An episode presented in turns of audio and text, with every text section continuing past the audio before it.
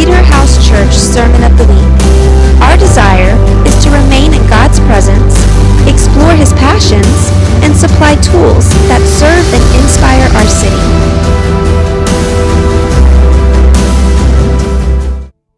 Thanks. You made me tear up. I know I was your favorite speaker. So, uh, hi guys, I'm Josh. That was my beautiful wife, Alicia. Um, we are the youth pastors here at Cedar House, and we also have Inner Healing Ministry. We have uh, some stuff that we've developed with Stacy, and then we also have the traditional sozo that uh, everybody's been trained in from Bethel. Um, so we can go both routes. We can go straight Bethel Sozo, or we can do Cedar House Inner Healing, and both are great. So if you, at the end of this message, I'm hoping like everybody wants to sign up for a Sozo, because uh, what we're going to talk about. So, but if you are interested in that, um, please see this beautiful brunette over here, um, and let her know, and she will get you signed up and on the schedule.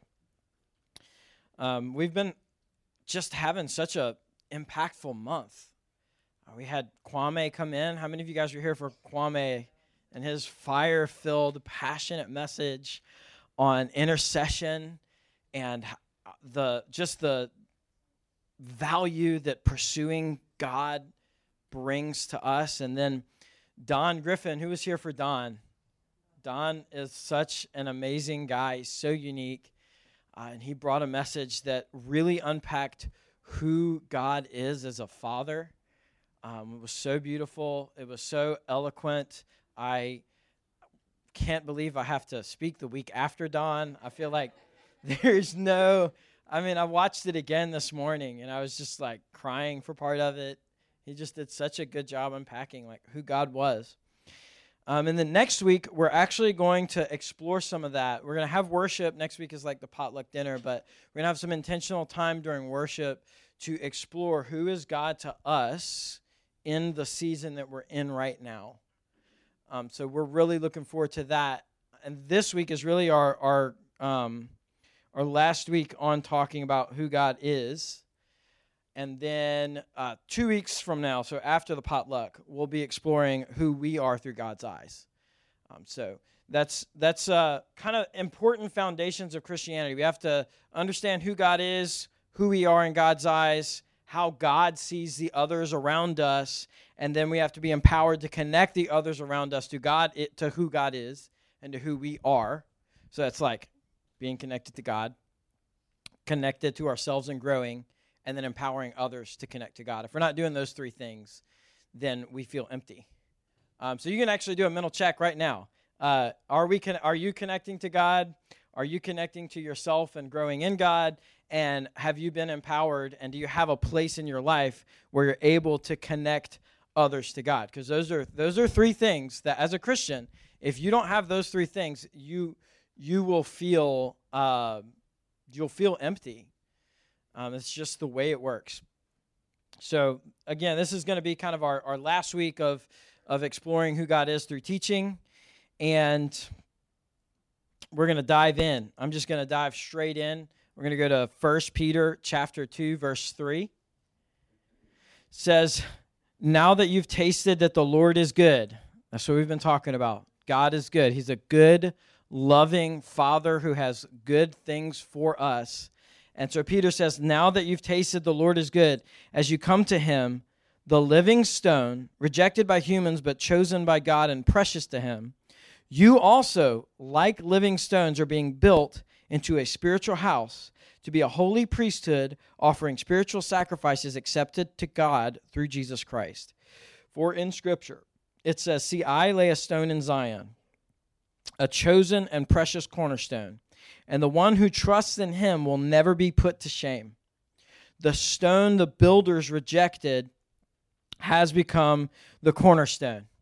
How many of you guys remember when Hillsong United came out with that song, Cornerstone? It was like every church, every week for like two years.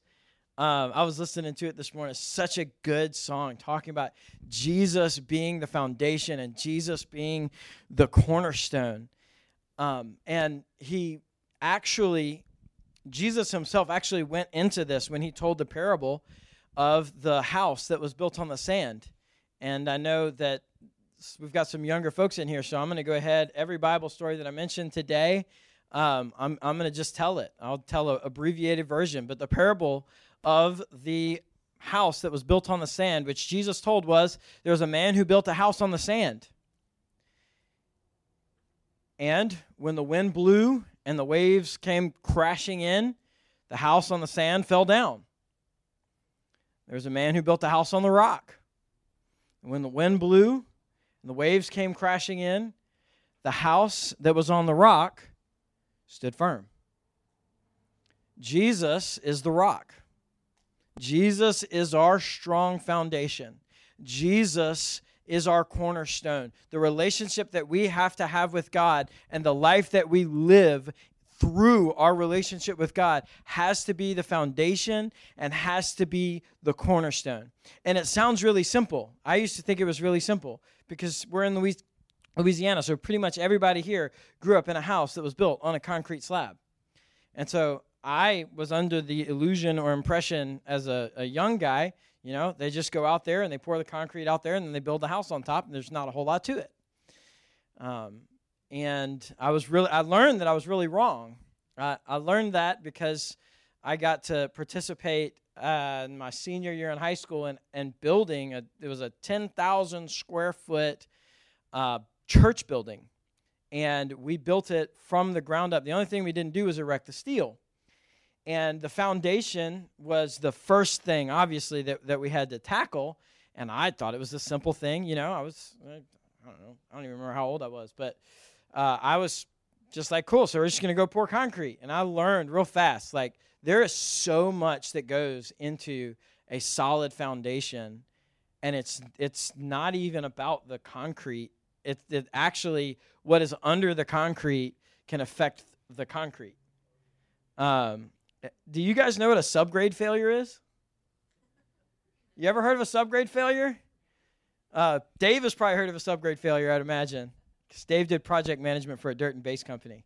I didn't even know what a subgrade failure was. Let me tell you about a subgrade failure. So, when you pour concrete, the ground underneath the concrete has to be firm. It has to be solid.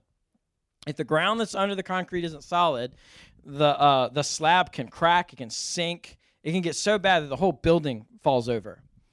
Um, and we have all kind of stuff that's going on in the earth underneath us where we're walking.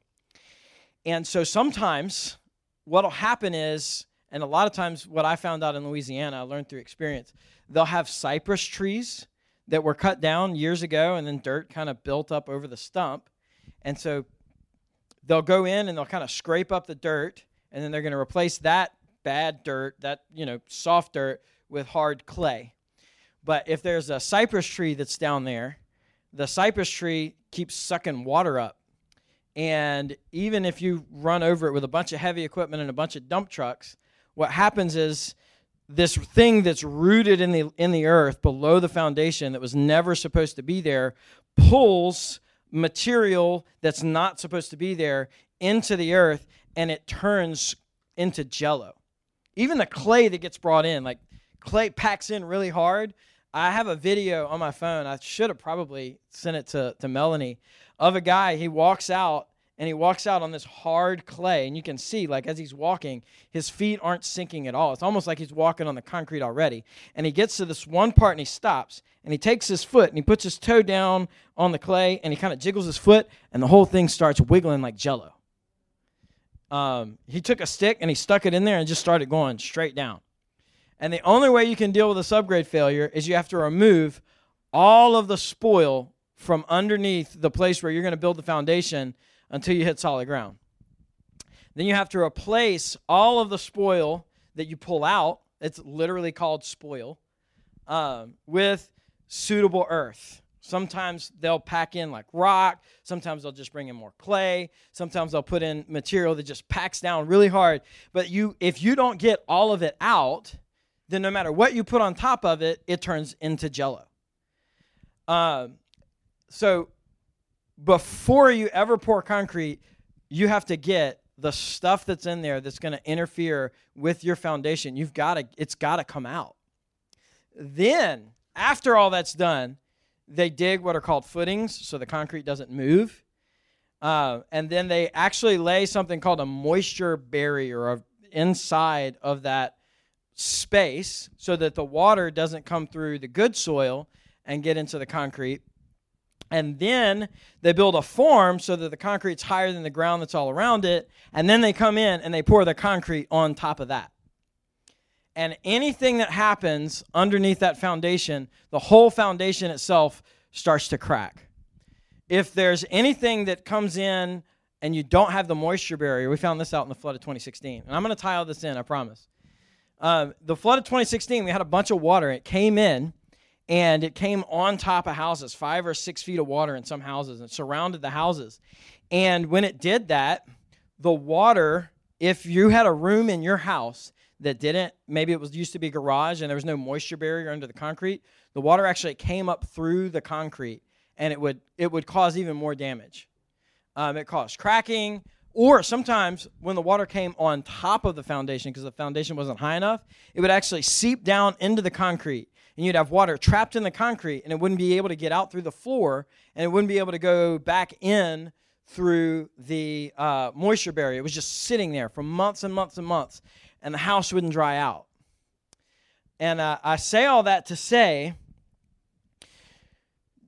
if you build your life on Jesus, if you build your life on a strong foundation, that foundation will support everything that's above it. But if you don't allow the foundation, if you don't allow the rock to support everything, if you still have stuff that you've got tucked underneath, stuff that you've got buried in your subgrade that's deeply rooted inside of you, and you build the foundation on top of it and you never remove it, you, you end up with a recurring problem. You end up with things that just keep seeping up to the top of the foundation. You end up with these cracks all in your foundation. It's not because there's something wrong with the concrete. It's not the fault of the person who delivered the concrete, formed the concrete, poured the concrete. The problem is underneath the concrete. The problem is underneath the foundation. And God is, is really gracious and really merciful. Because in, in the physical world when that happens we have to bust up all of the concrete and start all over again. But in the spiritual world when there are things that are deeply rooted on the inside of us that are affecting our foundation that are seeping up into the areas of our life that should be healthy that are causing cracks in our relationship between us and god god has given us tools that allow us to pull that up by the root and replace it with firm ground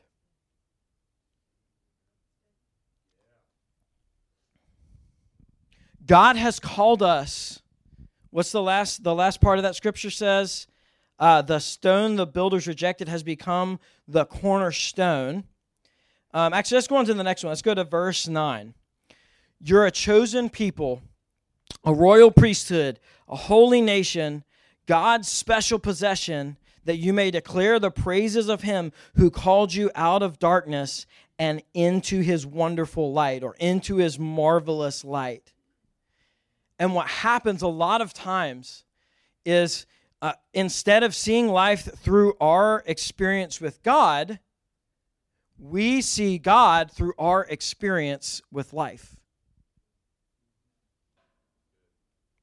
If we filter our experience with life through an accurate depiction of who God is through the God that Don Griffin preached on last week. If we if we're filtering our perspective of what's going on with life through that good and loving Father, then we're walking in his light. But if we take the Father and we filter the Father through our experience with life, then we have an inaccurate picture of our Father and we also have an inaccurate picture of our life. The only way we can have an accurate picture of our life is if we're looking at our life through the eyes of our Father. God has given us eyes, He's given us lenses. I'm, I'm sorry, I'm getting excited. He's given us he's given us the ability to see, the ability to see the world around us the way that he sees it. We can only tap into that ability if we understand who he is. If we, if we, the biggest problem I think that that we, the, those of us who grew up in church have, um, is we we kind of start to look at God because we've had all this spiritual education, all this this theological foundation. We we take and we we kind of look at God like He is just a more powerful, more knowledgeable version of us who kind of thinks the way that we think. And we think that if something offends us, it offends God. And we think that if something doesn't feel right to us, it doesn't feel right to God. And it's, it, it's backwards. It's completely backwards. We've got to realize that we serve an omniscient, omnipresent God. He's unfathomable. We can't put him inside of a, of a doctrinal box. We can't put him inside of a wall of, of, of scripture. We just have to let God be who he is and we have to be able to actively connect to who God is for us in the season that we're walking in so that we can see the world through the eyes of our Father. We can't see the world through the eyes of our Sunday school teacher from 1991. Or maybe some of you guys that are in here, it was 1921. I don't know. Thank God we've got spiritual mothers and fathers. Some of y'all, it was 2001 or 2000 uh, 21 okay but but that that foundation that can't be the lens that we have of god and that can't be the lens that we have of the world around us that's the the, the thing that that can really wreck a family or wreck uh, a ministry whenever your perspective of God is seen through your spiritual leader or through the spiritual leader of your childhood, and you don't have a reference for who he is for yourself through relational connection with him. I can remember um, as a youth pastor, you have like different, uh, I don't want to call them generations, but I guess we'll call them generations of, uh, of kids that come through your youth group. They go in like two to four year cycles. So every two to four years, the culture of the youth group completely changes. And I remember at one point in time, we had like an even mix of these kids who were really passionate and doing really, really dumb things. Um, and then we had a mix of church kids who kind of had it all together. And I was this I was this was a long time ago. I was really young and I was really worried about these crazy kids who were doing all of the things that uh, you would teach kids not to do as a youth pastor if you were uh, into the uh, performance message, right? Uh, y'all know because y'all probably all had that experience if you were if you were a young person. There was all kinds of things that you didn't do. And then here's scriptures here's god and we, we raise our hands and clap and sing right um, and so they were the opposite of that. They were doing all the things. I was like don't do that and don't do that and don't do that. And i was preaching passionately and and that they weren't really listening at all. Um, and i got to do a wedding a couple years ago and uh, i showed up and there were the same group because it was a couple who met in that group. And so the half of the ch- kids who had been church kids who were just had it all together, um, they they weren't doing so hot. I mean, there were a few of them that were, but as a group, it was like, man, like I, th- I thought these kids were going places. But you know, the passionate, crazy kids who were doing all the wrong things, but they were passionately pursuing God and learning to hear from Him themselves. As a group, like they were business owners they were all, except for maybe two, still like passionately in love with God. There are a bunch of the other crowd that were like atheists or agnostic or into New Age stuff. The crazy group was madly in love with God still. They're all in church. Some of them were doing ministry themselves. And I was like standing there kind of because we we talked for hours and hours. Like I was just supposed to do the wedding, but it was my people. So you know, I mean, we we all had to catch up. And I was just kind of like standing there waiting for the bride to walk down, looking at the, the two groups. And I was like, man, like, what is the deal? And I realized, like, you have a group, they may have been crazy, but they learned who God was. And because they learned who God was and they had a personal connection to Him, they exploded in their growth and they exploded in their life. And all of the behavioral modification that I was teaching was completely irrelevant to them. They still don't care about it Okay? But they're living lives that are honoring to God now because they learned who He was for themselves. But the other crowd, they were connected to God through me. They related to God through me. When I wasn't in the picture anymore, most of them, they did what most church kids do. They went to college. They found out there were lots of theories and lots of philosophies and lots of religion and lots of people who had lots of really good logic and reasoning and really great speakers and really great motivations. And so they followed, they had followed my logic for four or five years. Then they found other logic thought they liked better and they started following it. They followed my wall of scriptures for a few years and then they found out, hey, guess what? The Wiccans have all kind of stuff. They got a book too. They found out, hey, guess what? Buddhism is like, man, they're like way, you know, they're out there. They they have some really creative, cool, freeing things about their broken theology, right? So they they went other places because it sounded good and it felt good, um, and I wasn't there anymore when you learn to tap into who God is for yourself instead of relying on the wall of Scripture that you were brought up with, when you learn, and I'm not saying Scripture's bad, we need Scripture. We need the Bible. I read the Bible every day. I read a scripture in the Bible this morning, and it, it completely broke me, and I, w- I was crying, and I was an absolute hot mess. So we need the Bible, but we need to have a relationship with God that isn't just found inside of a book. I have a relationship with Alicia. We've been together for 15 years. We've been married for 12. I've known her. We were friends since she was five. I have a deep well of knowledge about, about Alicia. I can write a book. I can tell you how to make her coffee. I can tell you her favorite restaurants, her favorite food. I can tell you things that even if they seem like they would be a really good idea to ask or say, that you should never say. I can tell you things that seem like they would be really silly, but that if I say them to her, even to this day, she will tear up and start to cry.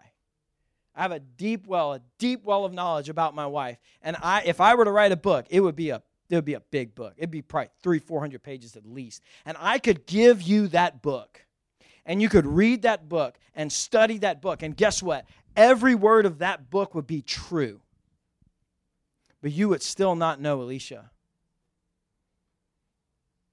You would know a lot of things about Alicia, but you wouldn't know Alicia. God doesn't want you to know a lot of things about Him. God wants you to know Him. God doesn't want you to know a lot of Bible stories. God wants you to experience life through Him. 2 Peter chapter 1, verse 16. For we did not follow cleverly devised stories when we told you about the coming of our Lord Jesus Christ in power but we were eyewitnesses of his majesty. I'll read that again. We did not follow cleverly devised stories, but we were eyewitnesses of his majesty. For years and years and years, we have followed cleverly devised stories about God. Cleverly devised stories don't replace a relationship with God. What God wants is for us to be eyewitnesses of His majesty, to walk in His marvelous light, to run with Him in His marvelous light, to experience the Garden of Eden with Him together. God is looking for people to celebrate with. He's looking for people to be majestic with.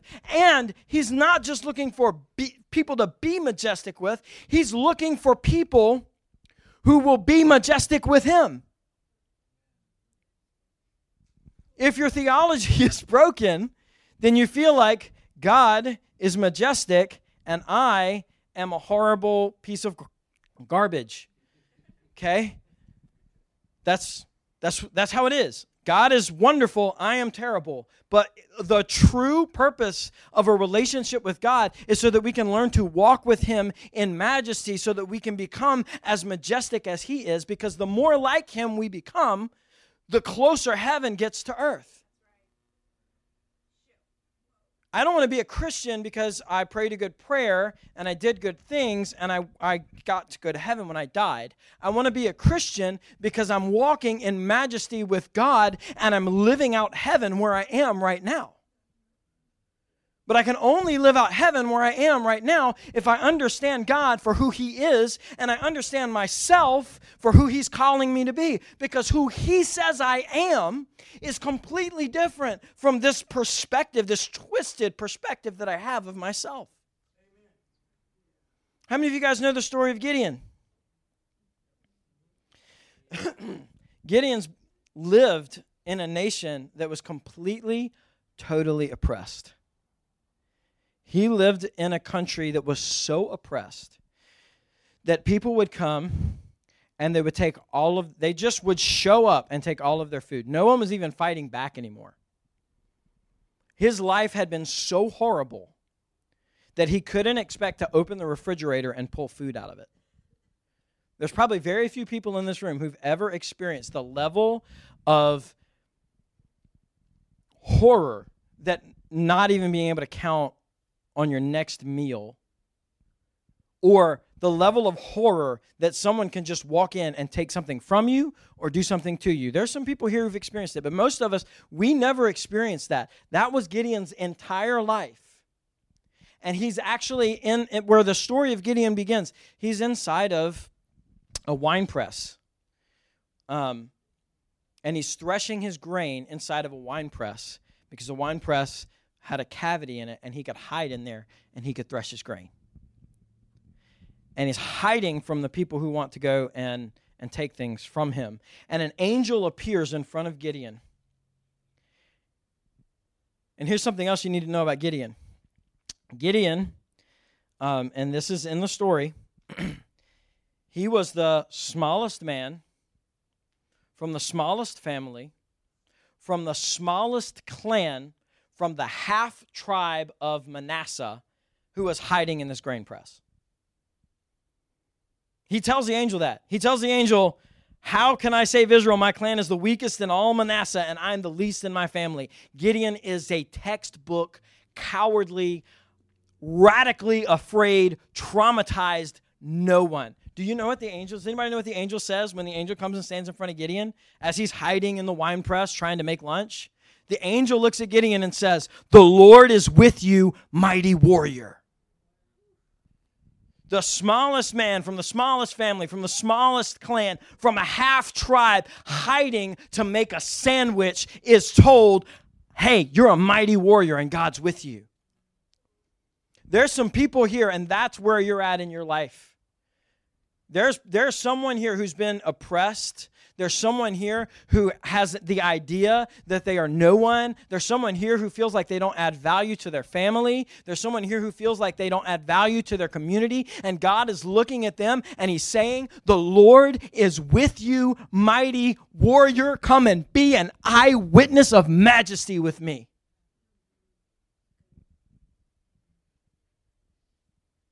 Gideon had never seen God move. And Gideon doubted God would.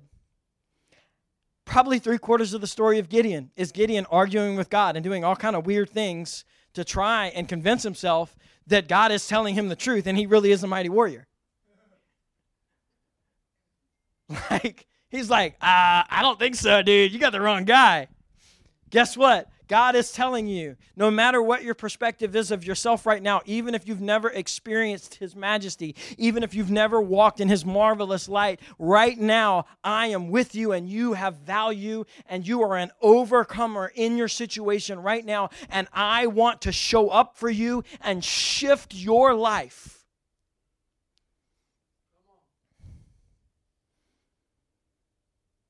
How about the story of Shadrach and Meshach and Abednego? Y'all know that story? Shadrach, Meshach, and Abednego, also like Gideon, oppressed. They were actually enslaved. Those guys probably, as far as we know, definitely in the Bible, have never seen God move before. All they've ever known their entire life is oppression. All they've ever known for most of their life is abject slavery. And what happens? They have idolatry that comes into their life. And Shadrach, Meshach, and Abednego are looking at a giant statue of the king and being told, hey, bow before this idol in your life or die. And Shadrach, Meshach, and Abednego, who had never experienced the power of their God in their life before are standing in the throne room of the king and they're looking at the king and they're telling him as they're throwing wood into a furnace to burn them alive, they're telling the king, I will not bow because God is going to save me from the fire. And they follow it up by saying, and if even if he doesn't, even if he doesn't, I'm still going to serve the Lord. How different is that perspective? And, and notice, God didn't pull Shadrach, Meshach, and Abednego out of the room. They didn't levitate or transport. They went in the fire. But God went in the fire with them. They went through the fire, and the Bible says not a single hair on their eyelashes burned up. And there was a fourth man that were wa- was walking around in the fire with them, and all of the servants of the king and the king were looking into the furnace and seeing unburned men walking with the Son of God, and the entire throne room began worshiping Jesus, and it became it became illegal for them to bow before any God in the entire nation because there were three people who said, Even if God doesn't show up, I still know who He is. And they walked with Him through fire.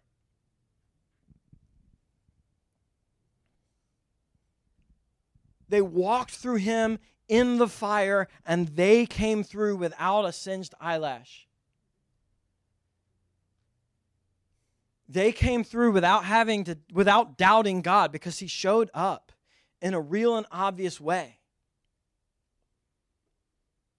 God will walk through the fire with you. He will experience everything. He does experience every single thing that you're experiencing in your life right now. And everything that breaks your heart breaks His.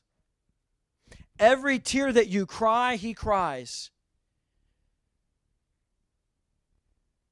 Everything that you've ever experienced, He experienced with you, and what broke you broke Him even more. It's so easy to lose sight of the things that God does for us. It's so easy to lose perspective of, of where we are in life when we're going through the fire. It's so easy for us, even if we've been experienced in our faith, even if we've seen God move, when something shifts, it's so easy for us to lose that even if Shadrach, Meshach, and Abednego fire and confidence. Look at Elijah. Elijah calls down fire from heaven on an altar that was soaked in water with a trench of water all the way around it. Every person who stood against Elijah on the mountain that day were, were taken out, and a revival happened in, in the middle of the country where he was in. He was literally a revivalist who called down actual fire from God. And right after that, the queen of the country gets really upset and sends people in to, to take out Elijah. And Elijah doesn't say, even if whatever, whatever, I'm not going to bow. Elijah runs for the hills. He runs for the hills, and we find Elijah in a cave, hiding in a cave, and he's telling God, I'm the only one left who serves you. I am alone. I am forgotten. Everything that you did for me in the past is meaningless, and I am just here.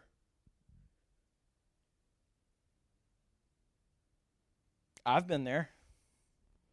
I've been in Elijah probably 11, 12 years ago. I was driving to work, had a old Chevy Suburban run through a red light and T-bone me at 55 miles per hour, push me across a turn lane, two lanes of traffic, a second turn lane, a third turn lane, two more lanes of traffic, another turn lane, and into a pole before I stopped. I don't even know that I would be here if I didn't have armor underneath my Jeep because it stopped the, the crumple at the passenger seat. that was ironic. Three years later, my back was such a wreck that I couldn't put my own shoes on. I was strung out on pain meds, but they did nothing for me. And, and I would wake up in the morning and go to sleep at night thinking, well, you know, I know God could heal me, but I guess He just doesn't want to. I would just lay there and I'd take my pills, and Alicia would help me put my shoes on if I could get out of bed and go do something and my career was over, my life dreams were over. I could I could preach, but it wasn't even that good because I was high the whole time. Um, I got in trouble because I was saying stuff that I shouldn't have said because I had so many pain meds pumped into my body. I started having memory loss. I lost like gaps of time. It was horrible. And I'm like, yeah, God, I, you know, I know you're supposed to be loving, but I don't see the evidence of it. And one day, one day, that building I was telling you guys about at the beginning, um, all of the men from that building went on a retreat together. All the ladies were there doing an outreach, and something happened, and water came pouring out of the front door of that church building. And the only guy who was left around who knew how to shut the water off was me. And my dad called, and he was like, Hey, man, the water main is buried under three feet of mud. No one knows where it is. I know you can't do anything about it, but can you at least go out there and show those ladies where it's at so that they can try to dig it out and shut the water off because there's a waterfall. There's a two inch water main pouring out of the front door of the church. And something shifted in me, and I said, Okay, God, I know these ladies can't dig out this water main. I've had to do it before, and it was hard for me.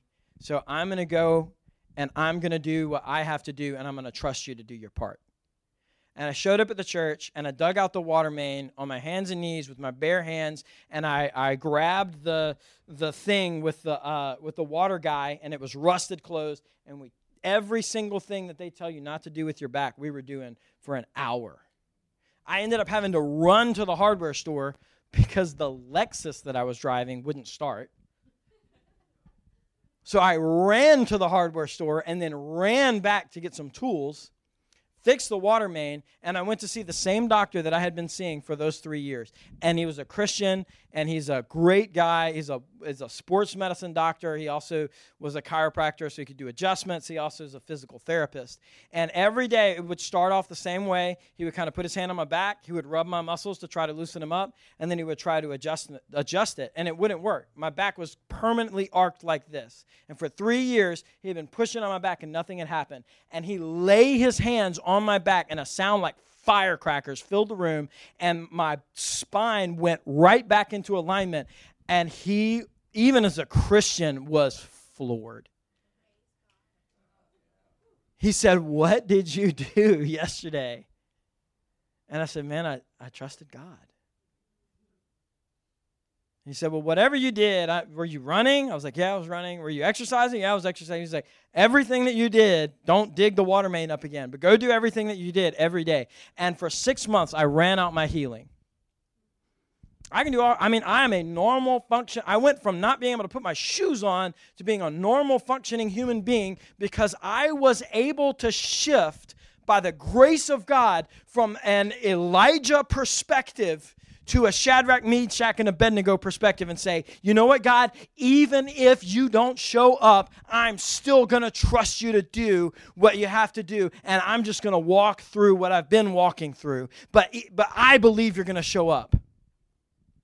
Man, like we can just the simplest shift that we have in our understanding of who God is can radically alter the course of our life and everything that's happening in it the simplest realignment when we have a misunderstanding of who God is, the, the simplest realignment that, that, that happens can actually, it can even affect our physical bodies.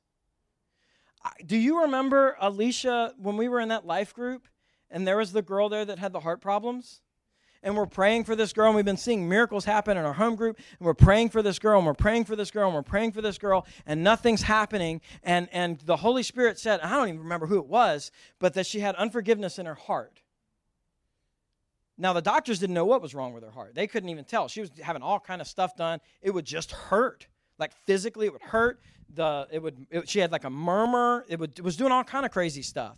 And um, so so whoever it was said, "Man, I feel like maybe there's unforgiveness in your heart." She starts crying. So we walk her through forgiveness and a little bit of finding Jesus, sozo stuff, and her heart immediately stops hurting. Guess what? To this day, her heart still doesn't have any problems. She, re- she forgave someone and realigned her perspective of God, and it realigned her physical heart.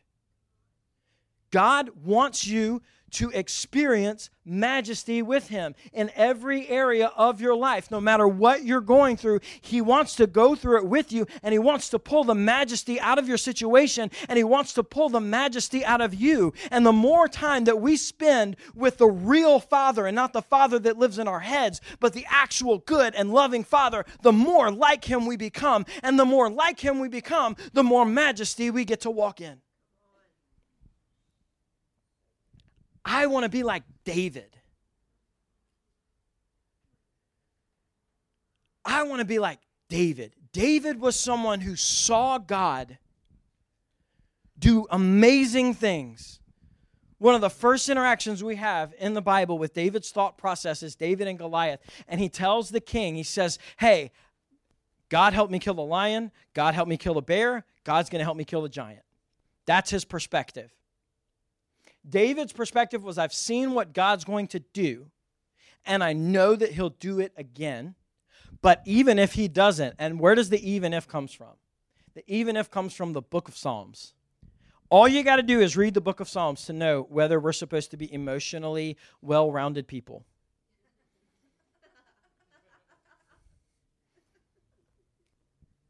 David, man, you want to talk about questioning God? You want to talk about being angry, being upset, being depressed, experiencing worry, experiencing anxiety, experiencing joy, experiencing victory? It's all in the book of Psalms. Sometimes one verse right after the other. Sometimes it's depression, anger, joy, depression, joy. God is real, but are you really? Man, David lived a life where he just he got to talk to God like that. He broke all the rules, y'all. If you have an understanding of what life with God was like in the Old Testament, David is a complete and total anomaly. You're talking about you have all of these rules. You can only talk to God on certain days. You can only talk to God through the high priest. He has to do all of the right things. He's got bells on the hem of his garment and a rope tied around his uh, ankle because he has to go into the Holy of Holies after sanctifying himself perfectly to talk to God the few times a year he was allowed to. And if he did anything wrong, his physical body could not remain in the presence of God and he would fall over and die. And they had to haul him out by the rope because if they went in there, the same thing might happen to them. David, multiple times, if you if you study the life of David, walks in and starts talking to God through the ephod, and God is answering him back. Why? Why can David walk into a room with God in the middle of the Old Testament before Jesus died on the cross, having no knowledge about who Jesus was? Why can David walk in that room and begin talking to God and hearing directly back from God? It's because of the book of Psalms. He had such a rich relationship with God. He walked every day in the majesty of God. He experienced every emotion with God, and God was talking to him the entire time.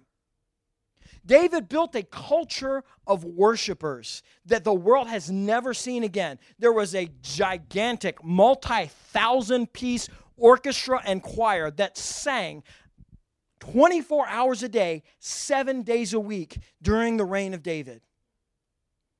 They worshiped God 24 hours a day, seven days a week. The band came in in shifts, and that's all the. They had people. They were Levites that were skilled musicians, and their entire life was dedicated to worshiping God under the movement that David created. And because David had that relationship with God, he could walk into the presence of God in the Old Testament and speak to God through the ephod and hear the voice of God. And it's not because David's life was perfect. It's not because nothing bad happened to David. David went through some of the most, it's not because David never made a mistake. He made some of the biggest mistakes you can make. He went through the most depressing things that, that you can you can experience. He went through a miscarriage. He went through uh, the the the sabotage and murder of one of his best friends that he himself orchestrated. He was uh, abused. He had spears thrown at him. He had to multiple times across his life. He literally had to run and hide and live in a cave. But he worshiped God through all of it. He, through all of it, said, Even if I am walking through the valley of the shadow of death, I'll fear no evil because you are with me. Even if I'm walking through the fire right now, I'm looking at the fire through the lens of my Father. And because I can see the fire through the lens of my Father, I am not afraid.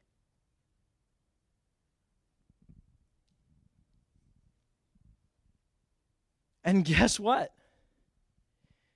Jesus tore the veil so that we can have the same relationship with Him that David had with God. He tore through every physical barrier. The only thing that keeps us from connecting to God the way David did. We don't have to have a multi thousand piece orchestra and choir singing over us 24 hours a day, seven days a week. Although, if you have a subscription to Bethel TV, that's an option. Um, you don't need it because the veil was torn and the presence of God lives with us and walks everywhere with us, and we have direct access, completely unfiltered and unseparated, except for if there's an idea in our head about who we are or who He is that isn't right. And then we just need to get out of our own way. We just need the, those roots to be taken out and replaced with His fertile soil. He can do miracles. He can take the deepest roots out of your heart. Gabe, you can come up. He, he can take the deepest roots out of your heart and replace them with soil that's more fertile than anything that was there before. He can take the deepest, most traumatic part of your story and turn it into the greatest victory and He wants to. His desire is for you. His desire is to turn your mourning into dancing. That's in the Bible. My wife has a child inside of her. That was impossible for five years. We lost three babies. He turned our deepest sorrow into our greatest victory we went to the ultrasound for the first time, and the ultrasound technician is trying to show us the baby, and we can see, like, there's a baby in there. And she's frustrated. And she looks at me and Alicia, and she's like, I'm trying to get a good picture, y'all, but the baby won't stop dancing. And I told her that's because the baby's dancing on injustice. God wants you to dance on injustice. He wants he wants to heal that old withered part of yourself that Gabrielle was talking about. Those dead hands. He wants to make them young again and bring life out of them.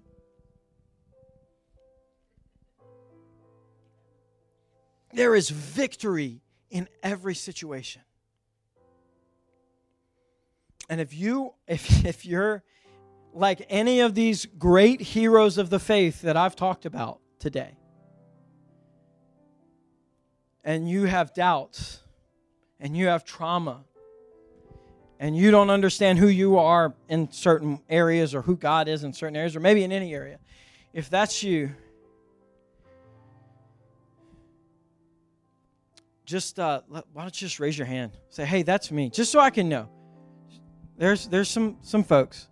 Okay, one person is being honest.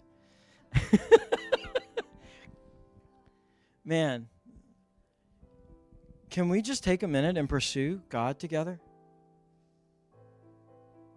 We're going to do this a lot next week. Next week, we're going to go in. We're going to go in deep. And we're going to invite the voice of God into the room. And we're going to let Him speak to these things. But it, it, it needs to start now. It needs to start this morning. So, God, I just invite you into this room right now. And, and we just ask that every single person in this room, that you would begin to to pull those roots to the surface. Pull those roots to the surface and, and begin to show them where you were in every single situation, in every single moment of trauma, in every single moment of anxiety, in every single moment where they felt alone, in every single moment where they felt abused and neglected. I just ask that you would bring your presence rushing in and that they would feel your arms wrapped around them and you loving them through the fire that they were in. That you would open their eyes and that they would see the fourth man in the furnace, that they would see Jesus, that they would feel the Holy Spirit, that they would understand the Father's love, and that the, the, the parts of them that are looking at you through a twisted lens would just be ripped out that you would take away our lenses of who you who, who we think you are and replace those with the love of the Father. God says, I love you, and I have always loved you, and I will always continue to love you. And my love is with you everywhere, all the time. My love never leaves you, and my love never forsakes you. No matter how far you run, you can never run away from my love. No matter how hard you strike at me, you can never force me to turn my back on you. I will take every angry, angry accusation, I will take every angry blow, and I will still continue to love you.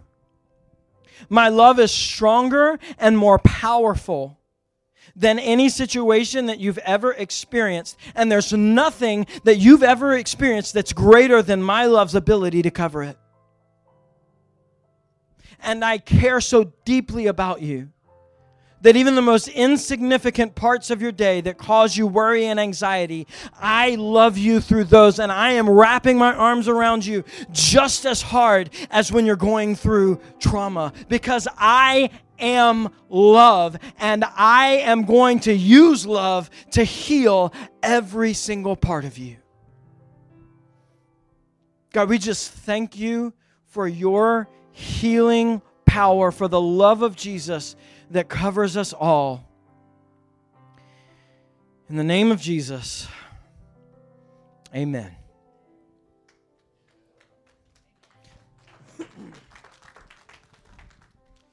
Well, I'm sorry. I went Pentecostal youth pastor on you guys. Couldn't help it. Hopefully, nobody leaves the church because I yelled into the mic. oh, man. It was so good. I want to really encourage you guys next week. We're, we're going to pursue God's voice in your life and God's voice in your heart. It's just going to be worship and and some some questions and some prayers the whole service, and then we're going to eat a meal together. So, two things. One, uh, if you can cook, please bring something. If you can't cook, please go to the store, buy something, and bring something next week. Um, and then please come with an open heart because I feel like what God is going to do in our body next Sunday is so needed and so powerful and so important for us to be able to have a connection to God as a body. All right. Thanks, Gabe. Y'all give it up for Gabe. He's like 12 years old and he already plays the piano like Mozart. All right. Um, so we have a uh, wonderful thing that's happening today. Our senior leader, Landon Snow, today is his birthday. So uh, he turns 25 today. Um, and so we're going to take a minute and uh, we're going to honor Landon. Um, so, Landon, do you mind coming and, and, and, standing up here? And then, if you are on the uh, board of elders for the church, uh, if you want to come up here and surround Landon. Um, and then, if you're a leader, um, if you're a, a, leader in the church, uh, then we just come up here and surround Landon. And we're going to just take about five minutes. I know it's it's uh, lunchtime, but the good news is we have birthday cake. So um, everybody that's hungry, that's okay. Um, we're we're going to feed you. But first, we're going to take a moment and honor this man who has labored so hard for us to be able to tap into the things that we're able to tap into. I would not have been able to share who God is without this guy speaking into my life uh, in, in such a loving and powerful way. And so we're going to start things off um, with Miss Ann, and then we'll go for four or five minutes and let everybody that has a, a word uh, for Landon go ahead and give that word. And then we're going to close it out. Uh, one of the fathers of our house, Larry Brown, is going to pray over Landon and uh, and bless his next year. So, uh, Miss Ann, you want to? We do want to hear what you have to say. Okay. God, that's loud. Where do I put the mic? Is that Okay, put it on my chin. Okay. Um, Father, I just thank you for Landon. And Father, I thank you that you have put authority on him, the authority that you have for him to lead. But with authority comes much. And Father, I ask that right now that you would flood him with your love, your love for each person in your room and each person in the community that you have called him and us to minister to. Father, that um, you would give him a heart to love people, that they would he would see them through your eyes and love them the way that you call. And Father, I ask that you would break his heart into a bunch and bunch of pieces that he might experience that love, that compassion, and that humility before you. That you would flood him more and more with your love. And that he would be so overwhelmed by it that he will not be able to stand before you or others without that love. And Father, I ask that you would humble him before you that he might only see you, no one else, and that in times of worship, he might be broken before you as he humbles himself before you, because he'll learn that only you matter, only you matter, but because only you matter, everyone matters, and that you're the only one that loves him so deeply and I bless him to learn these lessons and to learn them well, that he might walk out these lessons so that the people you've called behind him might learn to walk out also. And I thank you for this in Jesus' name.